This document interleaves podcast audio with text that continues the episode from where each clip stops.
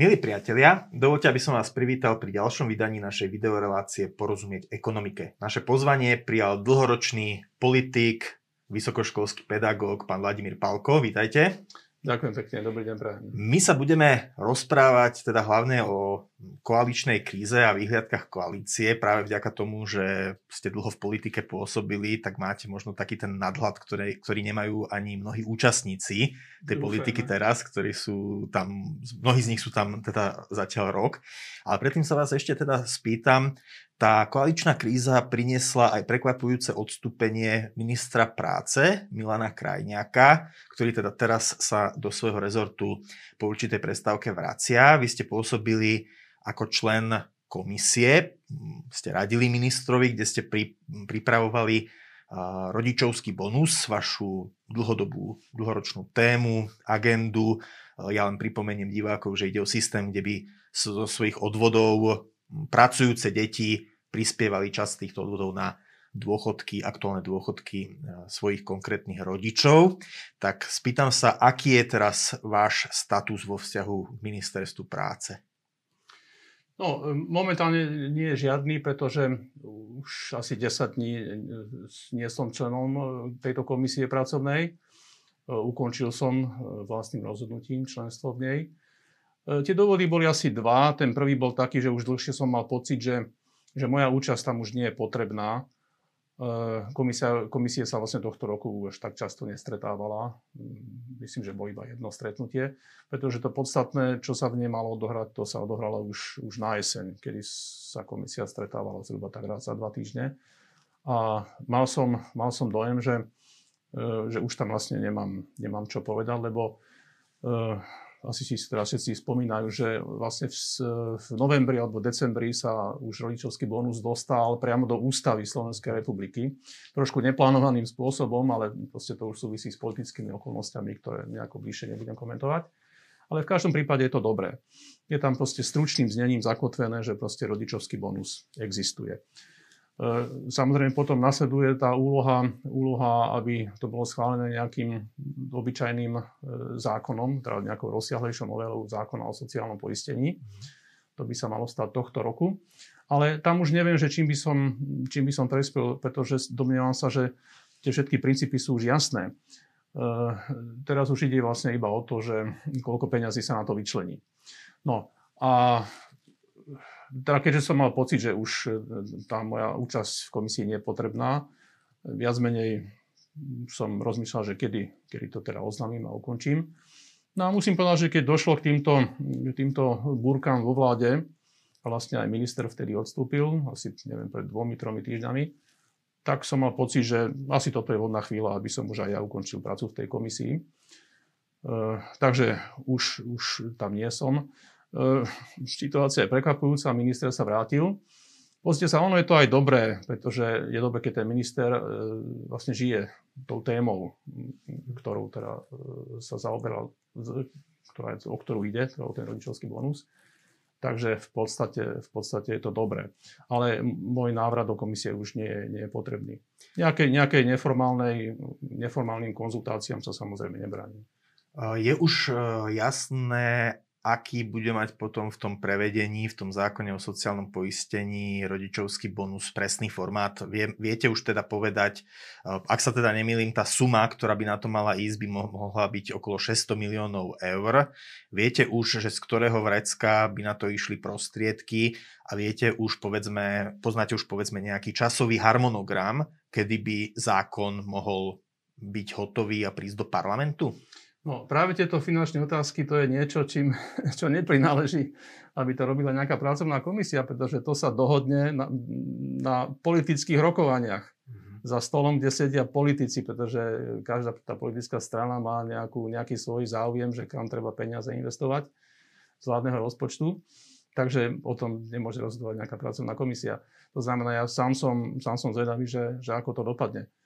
No, celá tá suma, ktorú by si rodičovský bonus vyžadoval, tak podľa prepočtov, opakujem, záleží na tom, že aké percento zo všetkých tých odvorov sa na to dá. Že ak by išlo o sumu, dajme tomu, keď hovoríme o hrubej mzde trebárs, ktoré súčasťou sú aj odvody, tak keby povedzme 5% išlo na rodičovský bonus, tak môžeme hovoriť o sume tak do 700 miliónov korún, 600 až 700.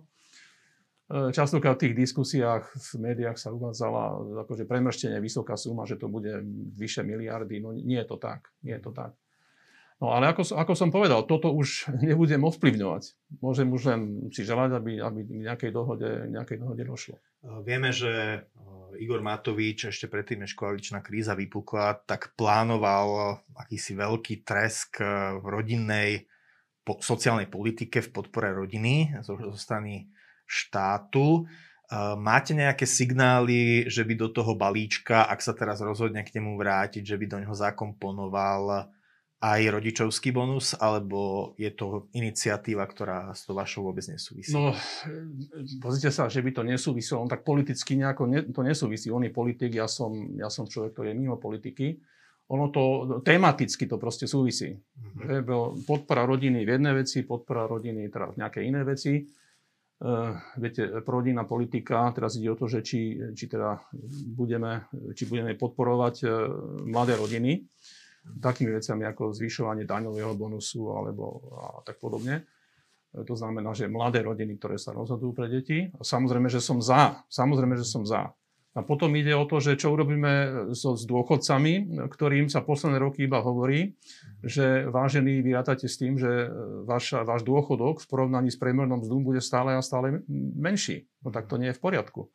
Lebo tí ľudia vlastne, ak mali deti, tak oni majú nižšie dôchodky.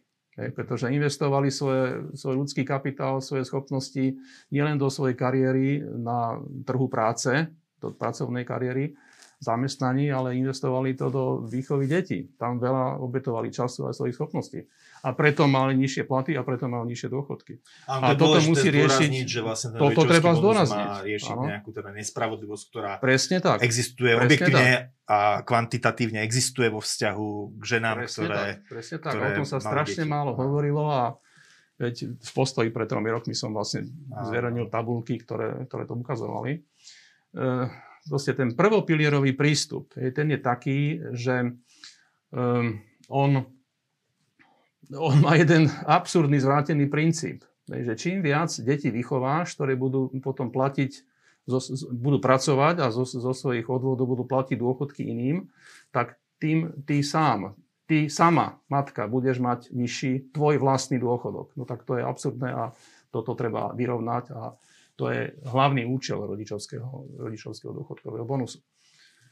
No, je tu samozrejme tá záležitosť, že to, či vôbec ten zákon, tá novela potom príde na rad, lebo jedna vec je ústava, druhá potom konkrétne zákonné technické prevedenie. Závisí od toho, že či vôbec táto turbulentná vládna koalícia bude pokračovať. Videli sme posledný mesiac koaličnú krízu, ktorá sa zhruba pred týždňom istým spôsobom rozuzlila, nejaké riešenie sa našlo, teda Igor Matovič skončil na funkcii premiéra, prešiel na funkciu ministra financií a premiérom sa stal Eduard Heger. Po týždni pokoja tu ale máme zase takú potenciálne chaotickú situáciu, ktorú opäť vyvolala vakcína Sputnik. Premiér išiel... minister financií, vidíte, ani my sme si ešte úplne na to nezvykli, na túto rošatu. Čiže minister financií Igor Matovič odletel do Moskvy, pričom nebolo tom informovaný minister zahraničia. Potom chystal sa aj do Budapešti, o čom zase nevedel premiér. Ono sa zdá, že teda ten chaos, systém troška tej vládnej koalícii pokračuje. Ako sa na to pozeráte vy s dlhoročnými skúsenosťami vo vysokej slovenskej politike? Viete, na to ani netreba mať nejaké dlhoročné skúsenosti. To stačí proste sa pozerať na to, že ak sa niekto správa v politike a na to dojde akože sám ten pozorovateľ. Pozrite, veď v podstate len pokračuje nejaký problém, ktorý tu bol od začiatku. Hej. Je také unavujúce pre diváka, sa im to nemusí páčiť, keď sa povedzme, by som sa ja stával teraz do úlohy toho, že veď ja som vám to hovoril, hej, I told you so. No tak, ale faktom je, že keď tá vláda začínala, tak som verejne povedal, že toto bude veľké sklamanie. A to som povedal, no tak keď tá vláda mala pár týždňov. No to sa proste stalo. Čiže aj keď som teda išiel do tej pracovnej komisie, tak som to robil s tým rizikom, že otázka je, že koľko tá vláda vydrží. Pozrite sa, no tak teraz dostala nejaké ďalšie nadýchnutie, rok vydržala, premiér padol, teraz je vlastne nová vláda, čiže to je nejaký čas na nové nadýchnutie a no mohlo by to ešte ďalší rok vydržať. No a pozrite sa, rok by stačil úplne na to, aby bola schválená tá novela zákona o sociálnom poistení, ktorá tie dôchodkové veci ako všetky upraví, že? Veď na tom sa v podstate pracuje. Ale zase aj viete spôsobenia v politike, že na uskutočnenie nejakej reformy nestačí len teda prijať príslušné zákony, ale aby okolo toho vznikla, aby sa to zažilo istým spôsobom, aby okolo toho vznikla... No keď sa už príjme konkrétny zákon, to znamená novelizovaný zákon o sociálnom poistení, no tak potom už je to záväzné. Áno, len ak budú zápätí voľby a nová vláda to celé zruší, tak... Ale nemôže to celé zrušiť, lebo je to v ústave. Alebo to vykostí. Ústavná väčšina... No veď preto to bude vždycky zápas. Mm-hmm. Však s tým ja ako súhlasím. Veď to, že čo vlastne, ak sa má štát správať k rodine, tak to je veľká otázka, to je veľká téma. To nevyrieši niekto raz a navždy. Ja som to videl práve na príklade toho rodičovského bonusu. Bol som celkom rád, lebo to členstvo v komisii pracovnej mi vlastne poslúžilo, aby som s istou autoritou mohol diskutovať v médiách. Mm-hmm. Tak všelijaké polemické články boli publikované. Musím ale pripomenúť, že na väčšinu z nich ste aj vlastne odpovedali. Skoro na všetky. Tam som vlastne videl, že viete, v tej dôchodkovej politike, teda v tej rodinej, tam sú vlastne ako keby tri prístupy. Jeden prístup je taký proste ľavicový, to sú právnici prvého piliera, ale teda nereformovaného prvého piliera, ktorí proste ignorujú také tie zvrátenosti, na ktoré som poukázal. Hej. Tak bývalá ministerka financií Šmernerová, pani Šmernerová, vlastne ona z tohto titulu, z tej ľavicovej pozície kritizovala dôchodkový bonus. Potom sú tu ľudia, ktorí sú skôr takí, sa považujú za pravicových ekonómov a oni teda sú právnicami druhého piliera, ktorí v princípe neodmietam. Len teda medzi nami to prvotné nastavenie pred tými, koľko už to je rokov, 15 rokov asi, to prvotné nastavenie, keď vlastne sa povedalo, že 9% z tých 18% odvodov do sociálnej poisťovne sa bude používať na druhý pilier, tak to bolo strašne prehnané. Medzi nami teda, keď hovoríme o tom, že ktorá zmena, čo spôsobí, aký výpadok v rozpočte teda vo verejných financiách, no tak... Viete, čo navrhujeme, je nič oproti tomu, čo vtedy sa zaviedlo. Že? Čo to znamená, že nie som proti druhému pilieru, ale zníženie odvodov do druhého pilieru, ktoré urobil Robert Fico, no tak bohužiaľ, či sa mi to páči, alebo nie, tak akože to bolo správne. Že? On bol vlastne potom kritizovaný aj skôr za to, že menili sa potom tie stratégie, že povedzme, ľudia boli bez toho, aby to vedeli, potom dávaní do dlhopisových fondov, kde nebolo až také zhodnotenie, hoci boli ešte mladí. O tom všetko môžeme diskutovať, to je všetko v poriadku, ale v princípe to, že z tých 9 to znížil nižšie, tak to bola správna vec.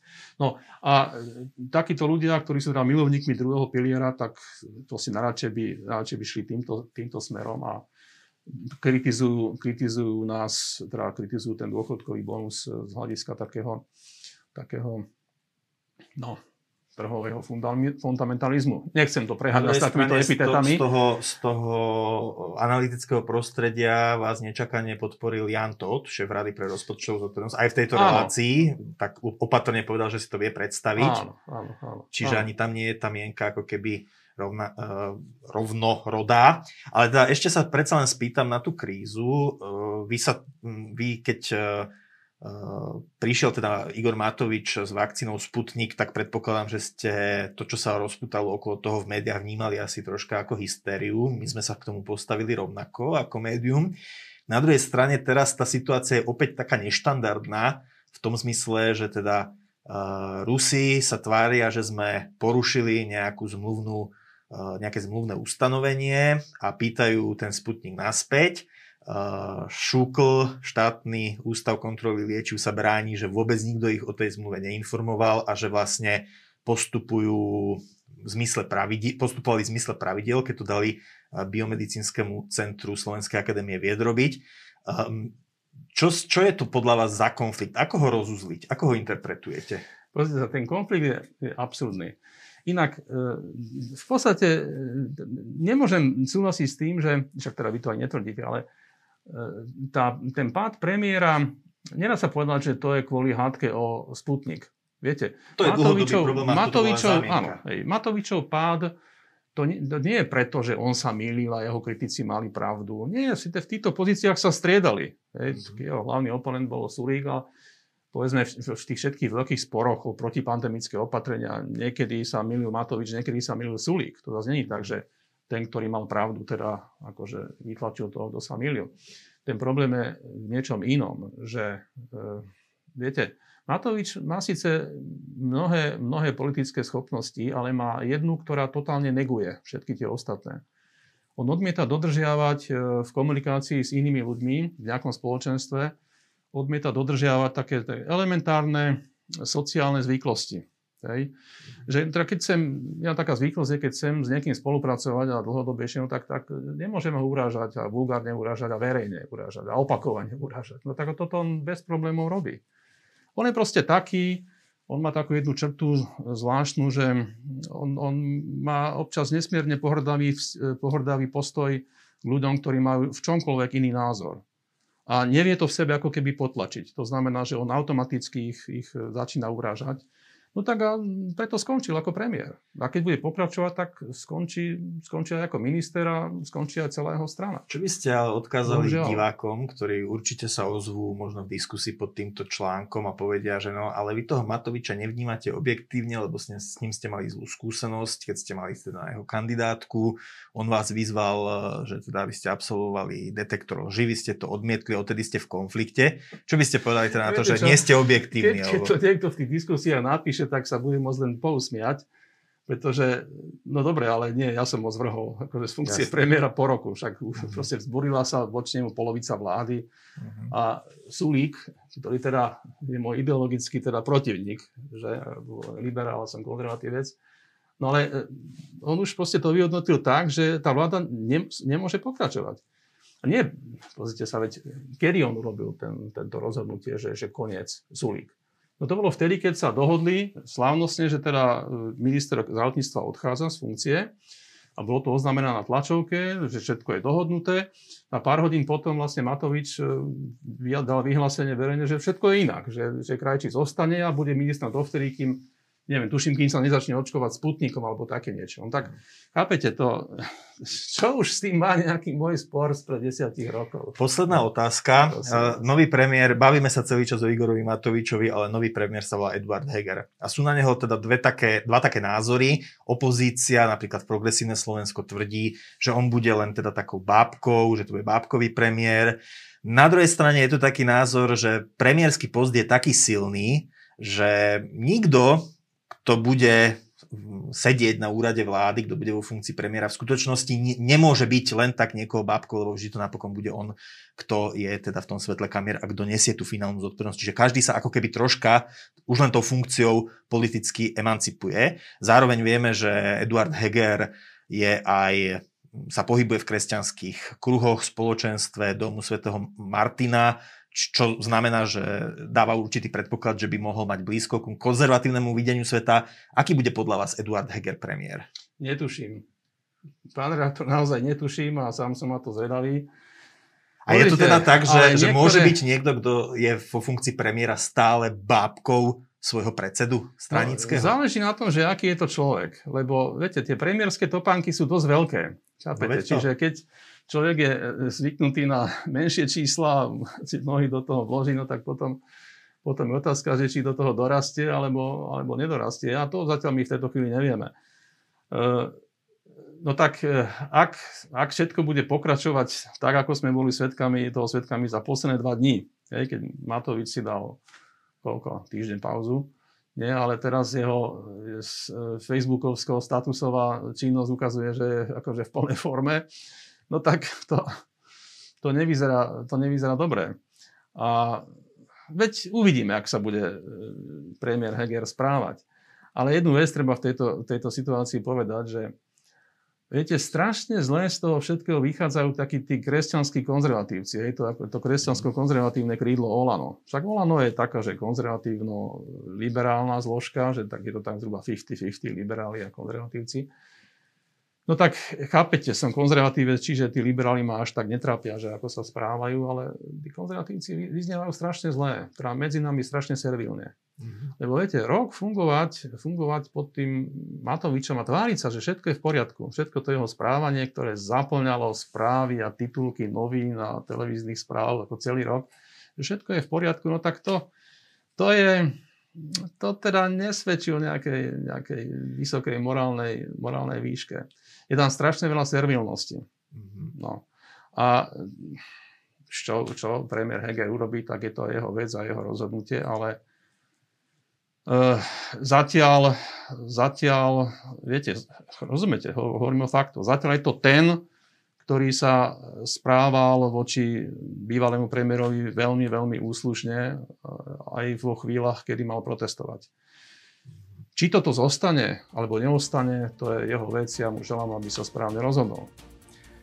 Vladimír Palko, dlhoročný politik, publicista, vysokoškolský pedagóg, ďakujem, že ste prišli. Že ste prijali naše pozvanie. Ďakujem za pozvanie. A ďakujem aj vám, milí diváci, a zase dovidenia pri ďalšom vydaní našej videorelácie Porozumieť ekonomike.